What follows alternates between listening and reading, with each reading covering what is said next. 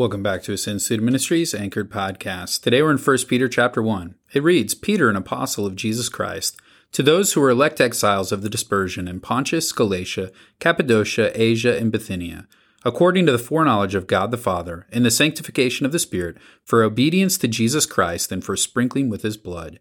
May grace and peace be multiplied to you. Blessed be the God and Father of our Lord Jesus Christ. According to his great mercy, he has caused us to be born again to a living hope through the resurrection of Jesus Christ from the dead, to an inheritance that is imperishable, undefiled, and unfading, kept in heaven for you, who by God's power are being guarded through faith, for a salvation ready to be revealed in the last time.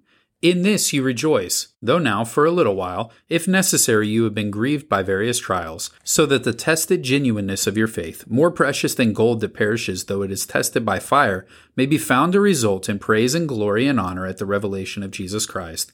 Though you have not seen him, you love him. Though you do not now see him, you believe in him and rejoice with joy that is inexpressible and filled with glory, obtaining the outcome of your faith, the salvation of your souls.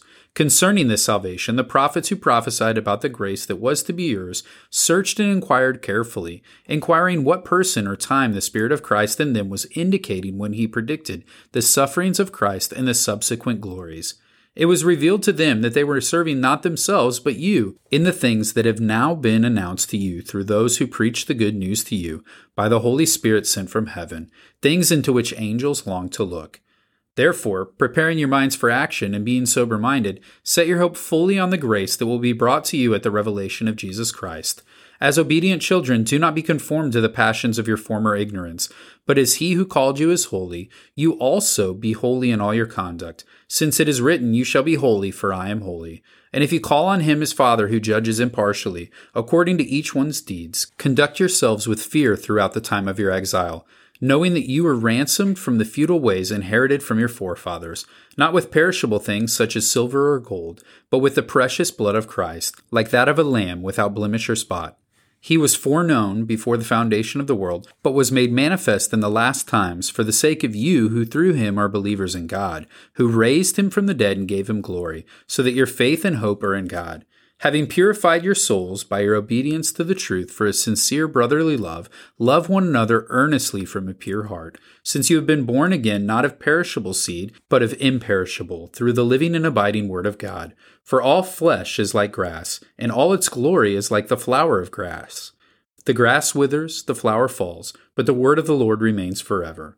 And this word is the good news that was preached to you. As we jump in here to 1 Peter, we begin a two part look at what Peter has to say for us as individuals who are seeking to understand God's word in a greater sense. And so, First Peter here we have written about 30 years after Jesus has ascended into heaven, and Peter is addressing some of the situations that these individuals who have been dispersed throughout the known world are experiencing. And so we see that from 1 Peter chapter 1 verse 1. He gives us some specific locations that these individuals are at. But what I would love for us to focus on, we see down really starting in about verse 13 and 14. And it's this call to be holy. And it centers on this thought that verse 15 and 16 show us. But as he who called you is holy, you shall also be holy in all your conduct, since it is written, You shall be holy, for I am holy. And so we need to go back and look at where that statement comes from. And when we walk through that, we go back into the book of Leviticus. And so this is probably a book that a lot of us would skip over as we're reading because the common thought is that this book only has to do with the priests. It's only important for the priests who are dealing with the Old Testament ways. And since we are no longer dealing with the Old Testament covenants and the different things that were done then, it's not really applicable to us. But that takes out a lot of the richness of Scripture and a lot of the importance that the book of Leviticus is in our Scriptures for in terms of helping us to understand how it is impossible for us to, by ourselves, maintain a relationship with God and to be in right standing with Him because of His holiness. And so when we look at this verse, when we look at this thought of, You shall be holy, for I am holy, I think the one spot that most people jump back to first is Leviticus 19:2. And so in the context of a thought of idolatry, we see there the call for us to be holy just as God is holy. Then in the next chapter, we see this call for us to be holy in this concept of the intense example of human sacrifices and the immorality that is taking place in that. And so we would probably say, yeah, you know what? I'm probably okay because I'm not dealing with idolatry and I'm not dealing with human sacrifices. But when we look through the rest of Leviticus, we also can find in chapter 11, verses 44 and following, the call for us to be holy in this concept of our own uncleanness. And so, ritual purity, or this thought that we were made clean and progressively dirty by the things that we do or the things that we come into contact with, was an important part of the Old Testament belief for individuals to be able to walk into the presence of God. And while we look at that now, we see that a lot of the things that we would say would make somebody unclean would now be something that would make us just dirty and we would need to just wash ourselves. But it was symbolic of the unclean nature of these individuals individuals and the hearts and the minds and the attitudes that they brought before the Lord. And so, in order for them to physically put themselves into a position where they could come before God, they needed to prepare themselves by walking through a process, by doing something to purify themselves so that they could enter the presence of the one who is pure.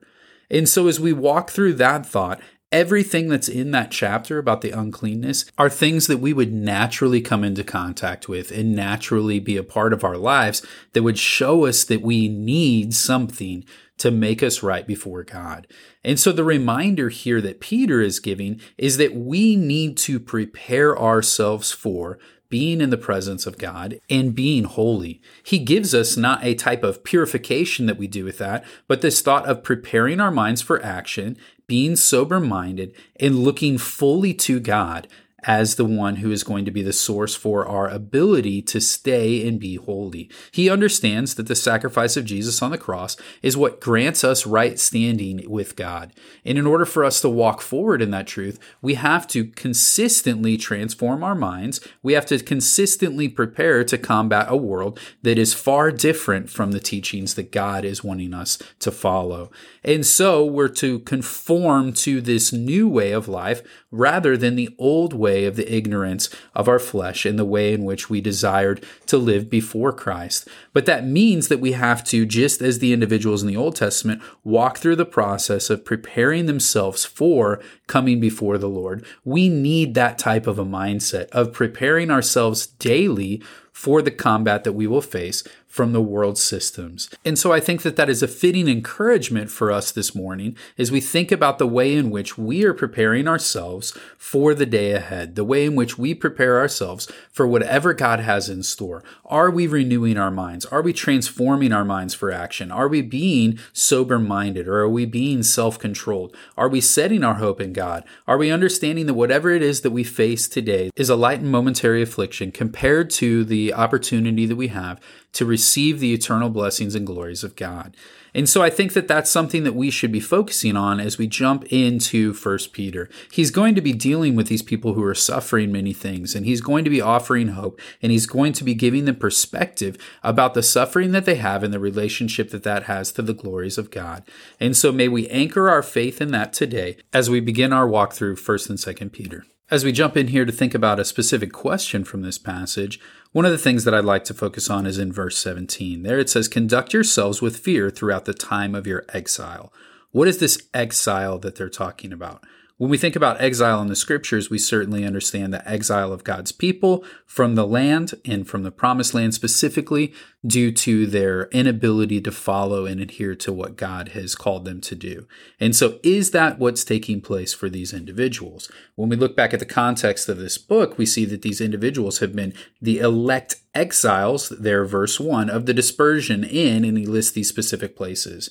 So is this talking about the time that they are dispersed away from the promised land into that, and they're just called to do this in that time? Or is it more specifically talking about their time on earth? I believe that it is focused on the latter, the fact that it is referring to them doing this as a part of their time on earth. There's a couple of big reasons that I believe that. First and foremost, what the call is here is for them to be conducting themselves with fear in the time of the exile. That is not something that would just be for the time in which they are away from the promised land, but they're supposed to be living in reverent fear to God at all times, especially because of the context of what we're looking at here, the holiness of God and their own unholiness that has to be accounted for. So the fact that this situation does not change once they return to the promised land helps us understand that the exile is not really so much talking about the situation that they are currently in, so much as their situation that they're in because they are a human. If we look at the next verse, it says, Knowing that you were ransomed from the futile ways inherited from your forefathers, not with perishable things such as silver or gold, but with the precious blood of Christ, like that of the Lamb without blemish or spot.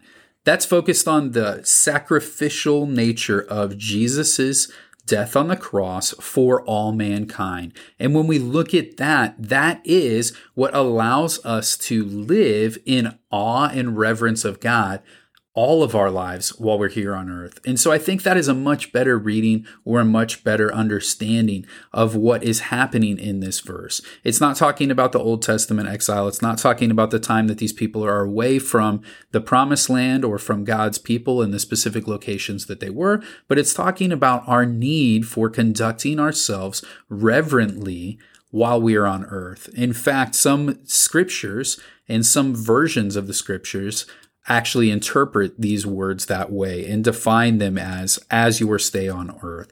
And so you might have a Bible that translates it that way instead of using this specific word that we see here in our English version as exile, which the Greek words give us a clue to that as verse 1 and verse 17 have different words for the exile. And so as always as we're studying God's word, we're looking to see with better clarity how we can understand what God is trying to communicate to us. And so, as we seek to do that today, I pray that the Holy Spirit would be present in your mind, helping to guide you to the resources and the conversations that will help you to fully understand what God is trying to reveal to you today. Know today you are loved. You